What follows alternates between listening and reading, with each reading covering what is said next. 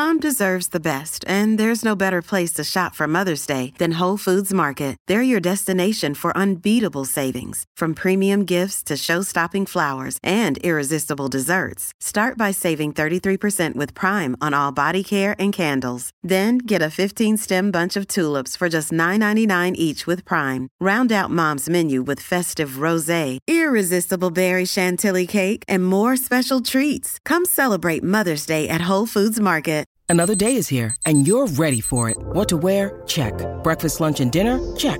Planning for what's next and how to save for it? That's where Bank of America can help. For your financial to-dos, Bank of America has experts ready to help get you closer to your goals. Get started at one of our local financial centers or twenty-four seven in our mobile banking app. Find a location near you at bankofamerica.com slash talk to us. What would you like the power to do? Mobile banking requires downloading the app and is only available for select devices. Message and data rates may apply. Bank of America N A, member F D I C. Welcome to the New Books Network. Welcome to the New Books in Psychoanalysis, a channel on the New Books Network. I'm Helena Vissing, the host of the channel, and today we'll be talking to Emma Jones about her book, Being as Relation in Luce Irigaray, published by Palgrave Macmillan. Emma Jones, welcome to the show. Thank you. Thank you so much. Emma, I wonder if you could begin by telling us a bit about yourself. Sure. Uh, so I am living in the San Francisco Bay Area, and I'm a practicing psychotherapist here, working a lot with couples and also individuals from sort of psychoanalytic, psychotherapeutic standpoint. Um, I'm also a consultant for nonprofit organizations, mostly dealing with uh, human services, trauma, social justice. Um, so I would say like healthy relationships is kind of a through line of the work that I'm doing um, in both of those areas. Uh, but prior to becoming a clinician, um, I also have a P H D in philosophy, which is where I started the research that is in the book we'll be speaking about. Um, so I did that at the University of Oregon, and then later I went and uh, attended the California Institute of Integral Studies, where I got my clinical degree. Um, yeah, so that is me. Thank you. And I am very much looking forward to hearing more about this this journey where you are now and the, the work for the book. So um, what what motivated you to write this book? How about we we start there? How how did this book come into being? Yeah, yeah, it's uh, there's there are different threads I feel like I could pull to to discuss that one. Um, but as I said, you know, was my Uh, well, in a way, it was my philosophy dissertation is where it it began. It it has evolved because I actually wrote that dissertation over ten years ago. So the well, the book now is, you know, like the embryonic version started wow. uh, about over ten years ago. Yeah. Amazing. Um, mm-hmm. So part of the question is like how I've got into the dissertation in the first place. And then the other piece is how it actually became, you know, like the present day book. Um, yeah, how I got into the dissertation. Uh I was reflecting on it, you know, since you sent me the question, and I uh, didn't initially plan to do my dissertation focused on the work of Luce Irigaray really at all, but um, I couldn't stop like focusing on her work. So there was just like something so powerful about it. I think I initially um, maybe read a text by her the first time when I was in college, and it was Speculum of the Other Woman, which is one of her early, um, you know, very well-known, like what her early, not her very earliest writing, but one that made an impression. Um, and yeah, like the impression that it made on me was was huge, like just reading it and encountering this idea about some something that has been excluded or repressed, though the text is talking about difference or femininity being something that's different, that's been repeatedly repressed throughout the history of psychoanalysis and philosophy. And some something about just that uh, thesis like really impacted me personally um, and uh, stayed with me. So throughout, I just kept experiencing throughout my uh, studies in philosophy, like despite whatever I intended to write about, I always ended up writing about Irigaray. So like, it was like I'd be writing a paper for a course and she would come into it. Uh, because she just seemed to have this this voice that was like in the back of my mind saying things could be different. Some, something should be different. Things could be different. We could think about this differently. There's some sort of other point of view or other scene or other uh, location that we could be approaching this from, if that makes sense. So I I had this like experience of not being able to ignore that um, which turned, which, you know, sort of turned into like, I'm now I'm writing a dissertation about her work because it's like insistent. Yeah, that makes sense, because it's also my experience of reading her is that it's challenging because she really challenges you to really im- imagine a different way of thinking. Like there's mm-hmm. a there's a challenge there of like r- really changing yeah. not just what you think, but how you think about things. So, um, I, I mean, I, I think it's very commonly understood that it, it can be challenging to read her. But when I was reading your book, I found it really helpful the way you introduce it, the way that you explain like how to approach her writing. And you also make it mm-hmm. clear that you're not trying to do this complete presentation of all of her work, as that would be like way too big of a project, right? You, you make it clear that you have certain aspects and threads that you are focusing on, and specifically the way her work is about envisioning a new way of encountering otherness. And mm-hmm. how we can have a productive relation to difference and otherness. I mean, I know this is specific focus, and yet it's also some huge themes. But huge I really, yeah. mm-hmm. I really appreciated how you you set it up in the introduction. You make that really clear. Um, but I'd love to hear some more about the that choice for you, that you came to mm-hmm. decide to focus on these specific aspects of her work. Yes, that was another aspect that just kept like coming back for me. So, um, so you know, like it's it's a little bit oversimplifying to say it like this, but the I was describing reading Speculum of the Other Woman. That's, you know, part of her earliest works, where the energy is really about this idea that something has been repressed and lost. And then in her so-called later works, which I mentioned in the book, I'm referring to like basically anything after the year two thousand. She's written so many books that it's hard to decide what counts as, as, you know, she's written up until just last year, I think, books. Um, but in the later ones, the, there's this co- repeating description about, about a relationship to otherness. Um, and she fleshes it out in different, there are different images for it and different ways that she speaks about it, but it just kept being so compelling to me. It was something about, like you said, using language differently, using thought differently in order to relate to something, someone who is other to me in a, in a more, whether, you know, there are different words that she might use or I might use, open way, respectful way, loving way, like all these different things. Um, but yeah, how I came to focus on that, I think it just, it wouldn't, it wouldn't leave me alone, because partly um, I feel like if I, if I go back to when I was first working on this research, uh, you know, I was in the middle of doing this philosophy PhD, but I also felt sort of like what, I guess what I'm saying is eventually I would decide to become a clinician. So I think part of me was a little impatient with uh, philosophy. And I felt like we are spending a lot of time on concepts and elucidating minute details of things, which can be very valuable, but it was like this idea about relating to otherness seems so much more um, immediate, like urgent, you know? So it's like, I'm sitting there thinking like, we can really, and I talk about this in the book in terms of feminist theory, and I can we'll probably talk about it more here, but we can be spending a lot of time wondering about like, what's the definition of a woman, who, who is one, like, how, is it biological? Is it cultural? Is it, the, you know, where, like, we could spend a lot of time on this, but while we're talking about it, there are like these relational things that are happening, violence in relationships, um, right? Is ha- trans women being murdered, like these things are going on. So I think that's why the relation, relation to otherness, it didn't feel, it wasn't just theoretical, you know, to me, it was like, is she is asking us to do something different, um, to change our thinking so we can change how we live, how we help each other survive and, and thrive. So for the, it was more like an alive question. And like you said, it's, of course, it's a huge question, um, but it was a more, it just has that energy to me of like urgency, I think is the word. Yeah. Yes. And that, yeah, that urgency of relating to other otherness. Uh, also, I, I can certainly see what you mean. Like that's a very alive question, because it, it does become very concrete and real. I mean, for all of yeah. us in our immediate lives.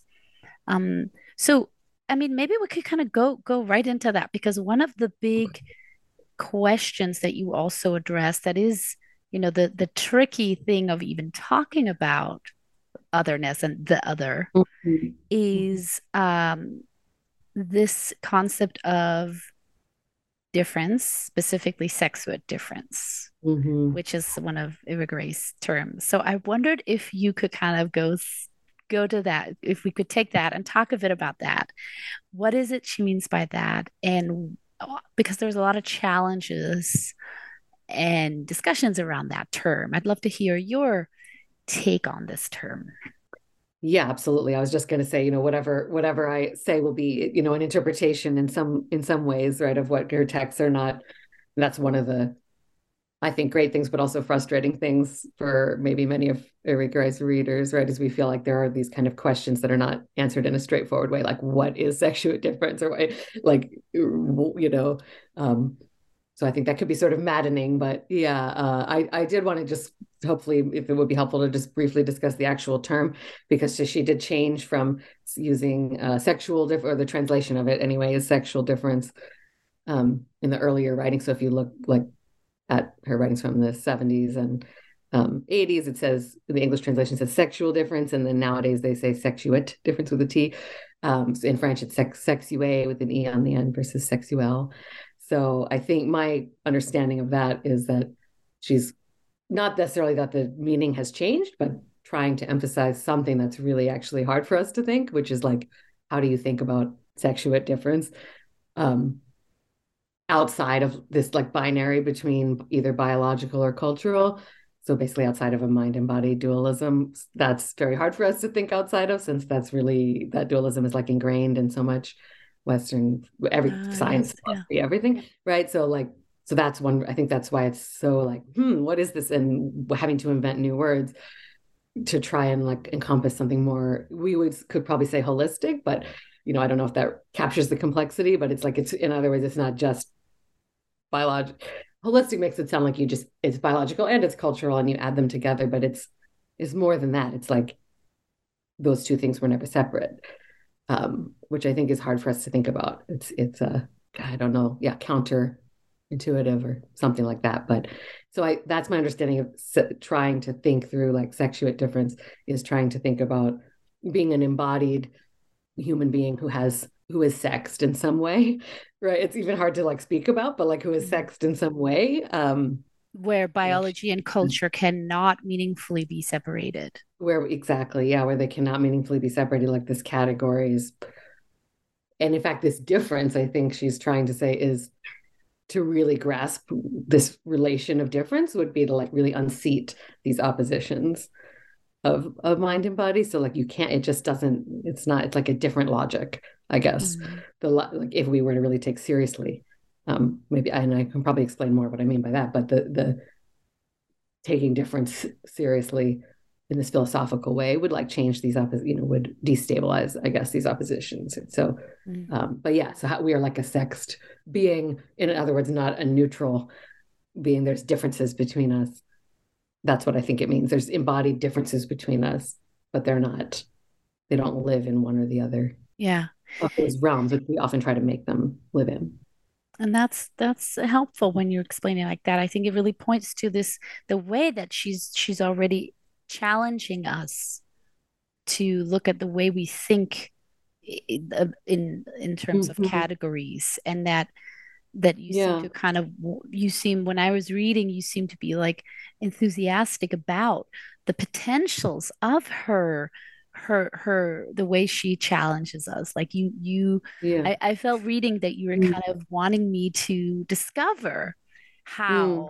she can challenge us if we are open to being challenged.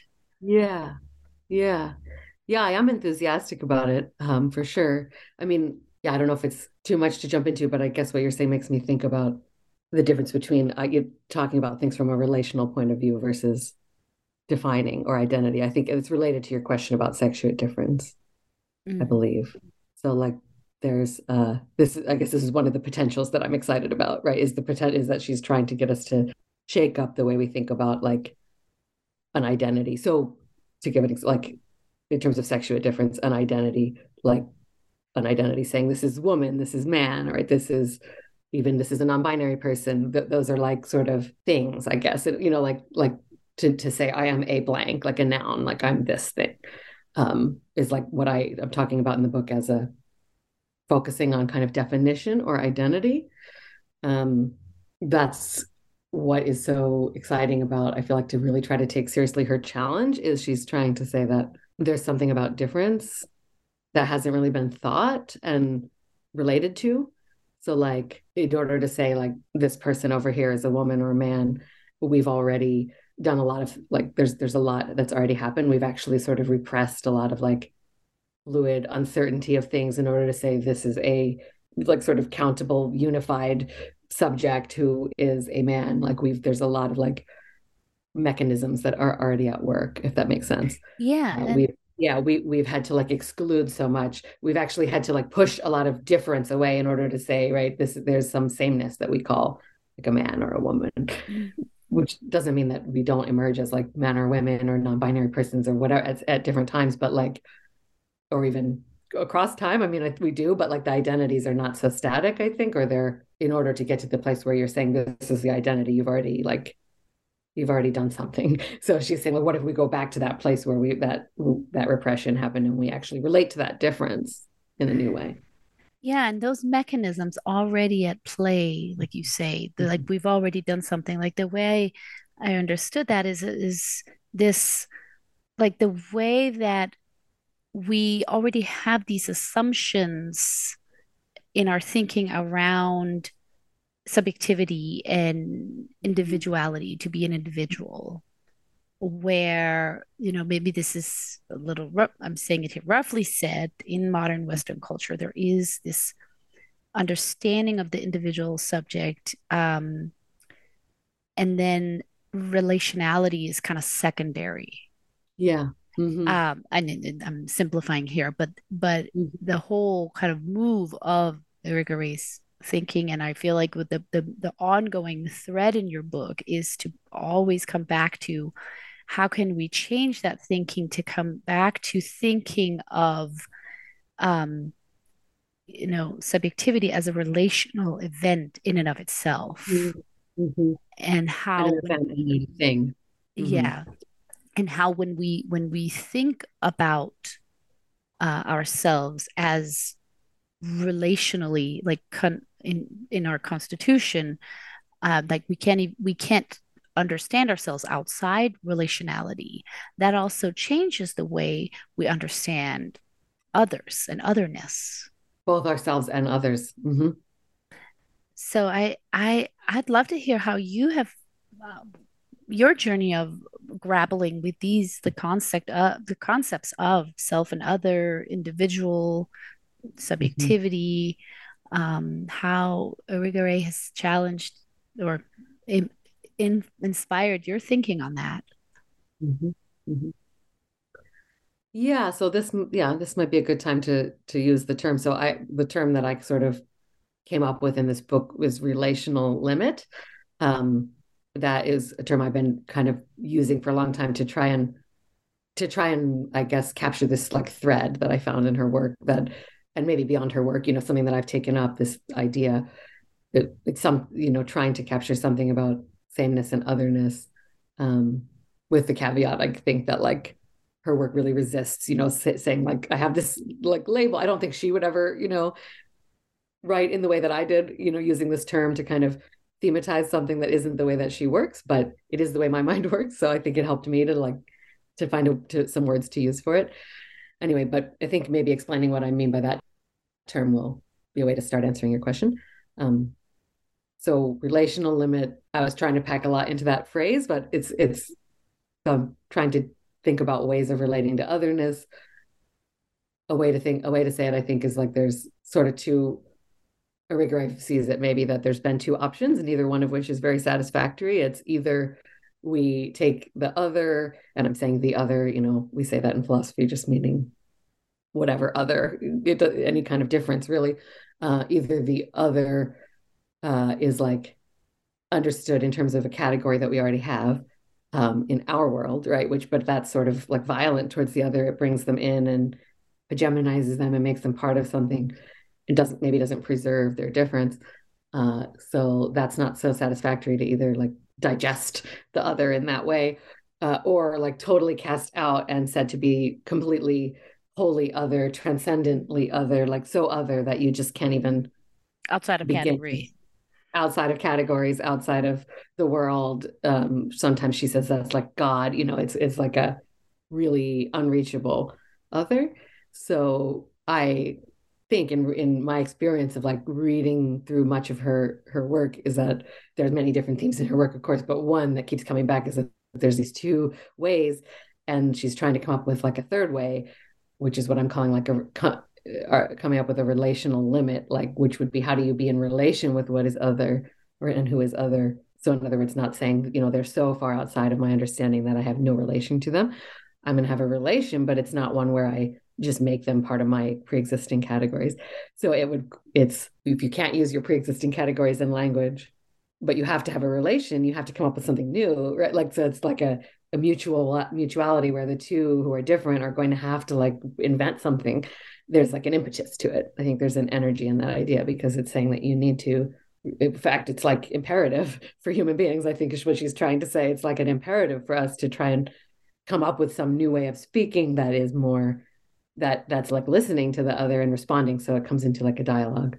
Um, mm-hmm. That's where the theme about dialogue comes in, because there's no dialogue if the other is just completely outside of all of my conceptual schema. Like there's nothing can be said mm-hmm. about it. Um, so in the book, I sort of go through like, there's a lot of dense, you know, chapters uh, about her inheritance from like Lacanian psychoanalysis. But I think that was part of one of her reactions to Lacan's theory, because there are some times in his theory where he's in his theoretical writings where he seems to be saying, especially about women and sexual difference, that nothing can be said. I mean, I think that's a direct quote, you know, nothing can be said. There is no sexual relation. There are these quotes in Lacan about that. It's like this unspeakable women's jouissance and pleasure is this unspeakable godlike thing that you can't come into any kind of like relationship with. So I sort of took her in a way to be reacting to that. And she's saying like, yeah, that's true.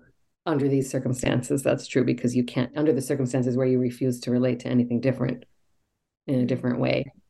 If you, if you under, under the condition that everything has to be like legible in terms of this like phallic system of patriarchal, what, how, you know, there's various words you could use, but basically if you have to make the other legible in your system, you lost something. But if you cast them out completely, you lost something. So how do you come into a relation? And that relation would change us. In fact, it like would create us. I think it's like a co-creating. Yeah, yeah it's mm-hmm. co-creating, because like when I, the part about the relational limit, you also talk about how like there's, you, you kind of, you will always struggle in that encounter with otherness, mm-hmm. but then you, mm-hmm. there is an opportunity to return to self.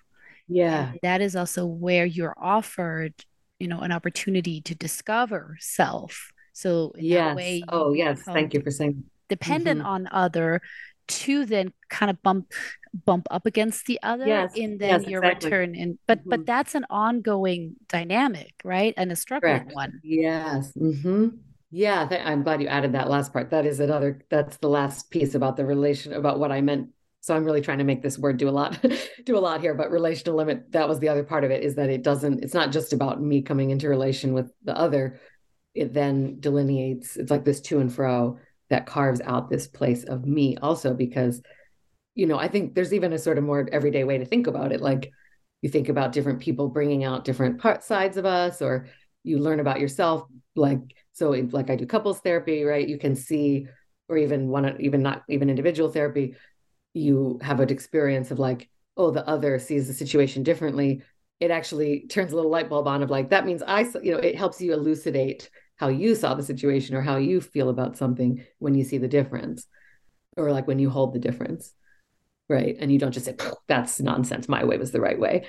That's what I'm trying, you know, so if you just say, oh, that's my way was the right way, you're not going to like grow at all. Right. But if you go, it, it helps you learn about you. And then you might even wonder like, well, why did I see it that way? Or, you know, it could spark curiosity. So yeah. So that's like a more kind of practical example of, I think, what I'm trying, what I mean about that. But yeah, that we are, our sense of who we are, and even in fact, who we are, is like carved out from that, uh, that to and fro-ness of like going and regret. I mean, I, I didn't come up with that exactly, that she describes a process in various of her texts about venturing out towards the other and returning to oneself, returning to oneself in order to prepare a place. She often says it like that.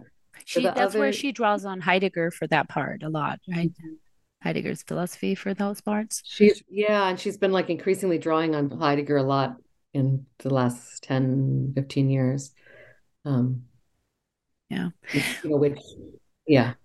But by all means, you mentioned that practical sample, you know, also you being a clinician and couples therapy, I think that's such a rich practical example. So, uh, mm-hmm. I mean, I mean, let's let's see how, I mean, this is not just these abstract uh, philosophical terms, right? This is something that really applies to clinical work. Um, and I'd love yeah. to hear your experiences with that, how how you've experienced now as a clinician, how this work informs um, the clinical work. Yeah, it's something I've been thinking about a lot because I, I know that it informs it, and yet it's like hard to put it in words um, because I've studied Irigaray for a long time. I think it's probably like formed me, informed me in different ways. Um, and she is also, she was a psychoanalyst. I think she's retired from it, but she doesn't write about, almost never. She has occasionally like written about the practice, but she doesn't usually present that kind of writing. So I, I do have a little, not as, I guess it's not little, uh, medium to large interest in trying to articulate that, you know, for myself or or for others too. Um, yeah, and I mean, couples therapy presents like a more, again, is in a way like a more obvious venue to think about it. But like I said, I think it applies anyway. So one piece, yeah, is one piece of my thinking about it is trying to think about where we can see that relational limit idea, I guess, and how, like, how does that function? Um, like, I think it, like, for example, does the, can the therapist in a couples therapy or analysis situation be uh, like holding, be like kind of become the relational limit, I guess, another, like it'd be like this holding space for each to come into relation with the other and, and hold the two together and like show them uh, what that would look like. That's, that's a, um, something that I sort of play with um, in my mind. When I reflect on my work, I'm like, is that, am I doing that? I don't know. I have, you know, keeping an open mind to try to see, because it's so hard to like put practice into concepts and then kind of have to go back to practice and go back to concepts, and it's another to and fro, in my opinion.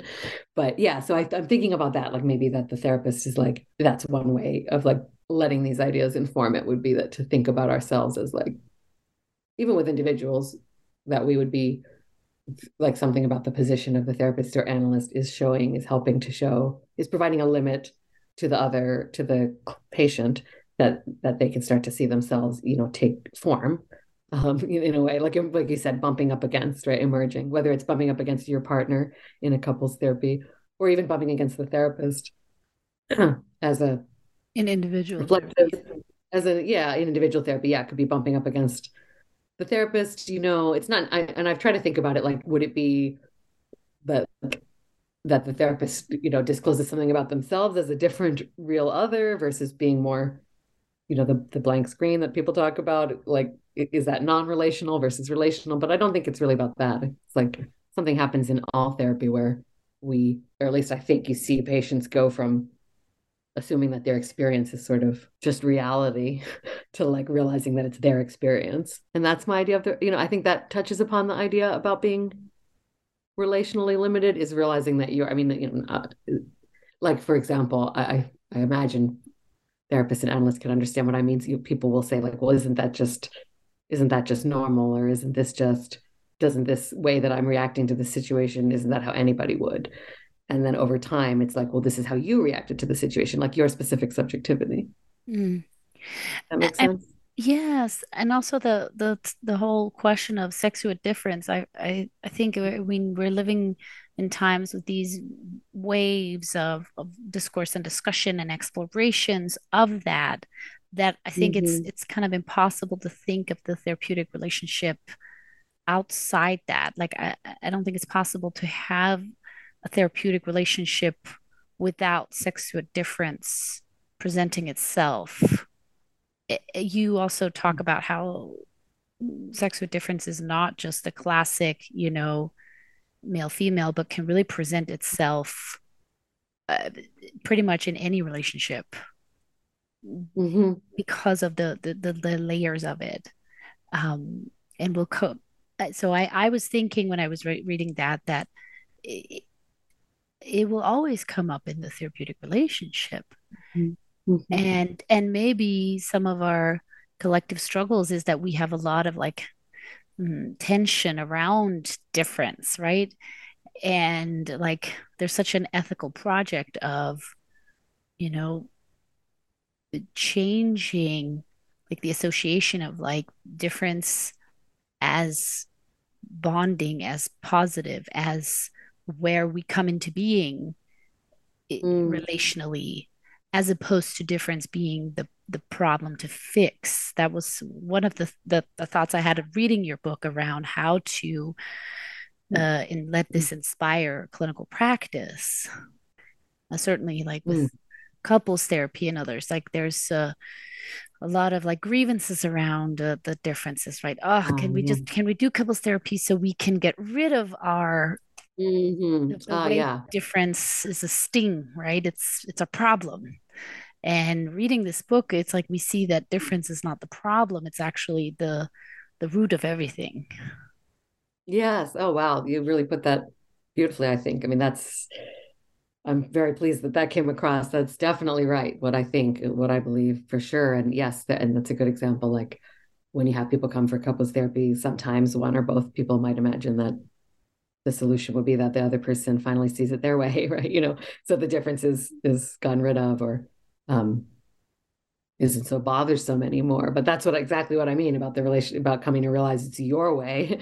There's such a, there could be like a real beauty to that, um you know, in a really wonderful creative moment of like, oh, this is, you know, that a creative moment of difference. I mean, I, I guess I don't mean to like, I guess it could sound, you know, I don't know, uh naive, like it's not going to be always like there are differences that are a problem, I you know, or that can have. It's not the differences themselves that are a problem. I think it's the way of relating to it. Um, and, yes. Yeah. And I guess another point that would be important to say, uh, philosophical point is like, oh, hold on, I need to gather my thoughts about it. But yeah. Um, well, is that the, the ethical imperative is because it's like you said, difference is what allows us to come into being. Because of that, it's a vulnerability, is what I'm trying, is what I want to mention. It's, there's really a vulnerability, right? If we actually take it seriously that we don't like fully exist on our own, you know, like we need these relationships to help co-create and co-articulate our subjectivity, that that leaves us open. That means that like we depend on each other. It's so somebody can uh, really harm, you know, like prevent somebody else's subjectivity from, and not just their subjectivity, like their physical person too, but but in this case, talking about their subjectivity, you can like really like prevent it from growing. I mean, I think that is part of Irigaray's work. Going way back to the beginning of her work is what she's saying. Like she calls it femininity, but it, I don't think it just means women. Something has been not allowed to happen. Some relationship has been not allowed to happen. Um, but the very fact that that's possible is because we depend on each other to like yeah help and, us grow. Yeah, when you talk about vulnerability there, that makes me think about uh the vulnerability that can come with the, you know, being challenged to look at how so much of our um our, our theory, our um, philosophy and our history, I mean in psych- psychoanalysis, that we've had a lot of um Uh, theoretical uh, baggage, so to say, that has been mm-hmm. limiting and with blind spots. Mm-hmm. And it seems like we still struggle with that in the field of psychology, certainly in the field of psychoanalysis, to to reckon with that, of, of looking at how our, our theories um, have had blind spots. Mm-hmm. Um, And I, that was just my association when you talked about the vulnerability. And I think it's probably hard for us, like collectively as a field, to be challenged on our blind spots. Yeah. Blind spots um, makes me think about, yeah, that's sort of, sort of, I talk about in different places in the book about not like what I would think would be like a non-relational limit to try to contrast with the relational limit. And it's kind of like a blind spot is like that, right? Where you're I mean, it's not, it's not, it's either you've like refused to see something that's different, or uh, you just didn't see it, like sort of repressed it, or had it, that's uh, what's, what is a blind spot exactly? Or I don't, you know, it could be caused by different mechanisms, I suppose. Mm. Whether it's like, it's not, it's not always a conscious refusal to see something, but oh, it could no, be definitely like a, not. It not always, yeah. But I'm thinking blind spots. I'm also thinking of like that voice that was not included, right? Which is a, a, a big, you know, uh, yeah. Like the, mm-hmm. whether that's the feminine or other, like the, the, the voices not included, right? The voices that for yeah. various reasons were not included or excluded, were not acknowledged, right? Like there's always that, that that tension there when that voice somehow like comes in um to mm-hmm. the conversation, and and like when, like you say, when there has been historically a consensus around what is registered mm-hmm. as as a voice, um then eligible. That which was outside mm-hmm. of that category, when that will try to kind of come into the conversation, Uh, it kind of disrupts and and presents mm-hmm. this challenge. That was what I was thinking of. of, of yes, yes. Spots mm-hmm. there. Um, yeah. The, and the disenfranchised voices, if you will. Yeah, that's exactly where we'd have that, that, I guess, in a way, it's like a decision point or not, right? Do you subsume this voice and say into the legible discourse, or say it's, you know, these, it's, it's craziness, it's madness, it's doesn't, it's, we can't understand it? Or do you try to understand, you know, do you shift yourself in trying to understand it? Um, the not the one way to think of like the non-relational stance or non-relational limit, however it comes to be, is the, it's like we sort of have a tendency to imagine that we just are, Irigaray's words are the whole of reality, right? Like, like our point of view is like the whole of reality. Um, I mean, she calls this like a masculine tendency, which kind of opens a whole nother can of worms, but, um, I think she thinks it is, but you know, it, it, I think it is a tendency probably of all of us at some time or another, consciously or not, to just sort of assume that our way is the whole of reality. So like in the last chapter of the book, I related it to, it doesn't just have to, I was saying it's, we could think of it not just about men and women, but what about like cisgender and transgender people being, this term cisgender didn't even, you know, came into being because people realized there was a difference, right? Uh, before that was like, we're just the whole of reality. We're just, you know, quote unquote normal or something. It's like the category that isn't marked as different, right? So you have an opportunity when another voice comes in to question that, if that makes sense, as a blind spot, to, you have an opportunity to say, well, wait a minute, maybe my experience of my gender is, is particular and this other person has a different one. Mm. Yeah. And it, I mean, that, that, this, uh, around dialogue here, it, it also points to how she she uh, there's such a focus on the the ethical or the ethos of um of of uh, her work. Um, I mean, do you think you could you say that she's a uh, an ethical philosopher? Because it seems like there's also this this ongoing thread in her in her work, or a lot of her work, and and your book, about the ethics of it, like the ethics as the yeah. the main like um uh, question uh, around this, like the ethics of re- relating. Yeah, and that speaks to what I was saying about the urgency, about, you know, these questions seem more urgent and they are ethical. Uh, yeah, I definitely think she's an ethical philosopher. You know, back when I was first working on the project in the field of philosophy, it's sort of like sometimes viewed as two different, like it was either ethical, there's ethical philosophy or moral philosophy, then there's ontology is like a separate field. So sometimes people would say to me like, well, which one is it? You know, because I wrote about, and the original title was like a big mouthful about Irigaray's ethics of her ontology, of, you know, it had all these like words in it because I think they're actually joined together. But what that, just to put it more simply, what that means is like her, she is an ethical philosopher. It's, it's, um, it's not an ethical philosopher in the sense of like a code, moral code, uh, or rules, but it is like in the sense that to just to understand who, what we are and who we are in our beings. So the ontology part um, is inherently includes a, um, it inherently includes a, like a request sort of, or a, maybe a demand, right? Like to, if you, if you think that what a human subject is, is somebody who comes into being and becomes a speaking subject and a desiring person and a sexuate body and all these things, if all of those things come into being in relation, it, we have a responsibility is a better word, to respect that relation to difference, or to figure out what to, you know, to find a way to have it be mutually flourishing and not oppressive. Um, like we depend on difference. So, so the ethics is in there, I guess is what I'm saying. It's, it's describing how it is, but it's also at the same time, it describes how it is. It asks you to, to do some work. Yeah. The work of, uh, of, thinking about how we think about difference. Mm, uh, that yeah. seemed to be like like the the, the ethics of it uh, to me when I was reading it, uh, this message of like ensuring that that we we question and think about how we think about self and other and relationality. Um, but it's hard because it's like we have to kind of try to look around the event horizon of how we are even thinking about something. Um, yeah. That's the work of of challenging ourselves in in, in that way. Um, I wanted to uh, also hear how you said the book now in its present form, and you're thinking a bit about the clinically. So, do you have any? Have you had any thoughts on how to develop or expand on this for clinical work, or any other future projects that you wanted to develop uh, on this? Because I can't imagine that you're done with the Irigaray.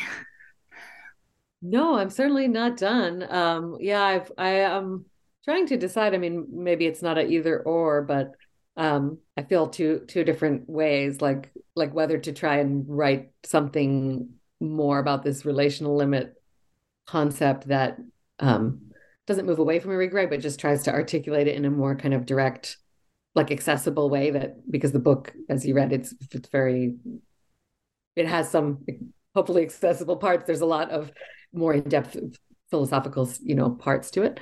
Um, so one thing I'd like to think about doing is try to think about how to write about relation versus identity, maybe in a more political context or in a more like directly applicable to a broader group of people, you know, broader audience kind of context. Um, so that's one idea that I have. Like, I mean, I've written some, there's one, you know, chapter that I, uh, not in, not in that book, but in another place that I've written about politics of relation versus of identity, for example. Um, So that's one. And then the other part would be to get to develop a more clin- in a more for like a clinical audience. So I'd like to do both of those things. I don't know when and exactly how. uh, I, I have started writing about Irigaray and couples therapy, but it's just one. It's not like a book project yet, but we'll see where it goes, um, to try and see like what would the features be. If we could even say what kind of comportment, you know, that would suggest, or the features, or the, it's such a different theoretical lens is what I found from other Uh, schools of like therapy. A lot of times they there's overlap, but they don't. Yeah, they don't. They're not.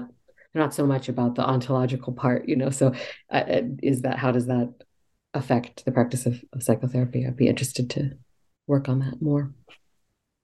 That sounds very, very exciting. I uh, I look very much forward to to that. Um. So. Um. Thank you so much. I really appreciate uh, you coming uh, on here and to, to uh, talk about your book. Thanks. Yeah, thank you.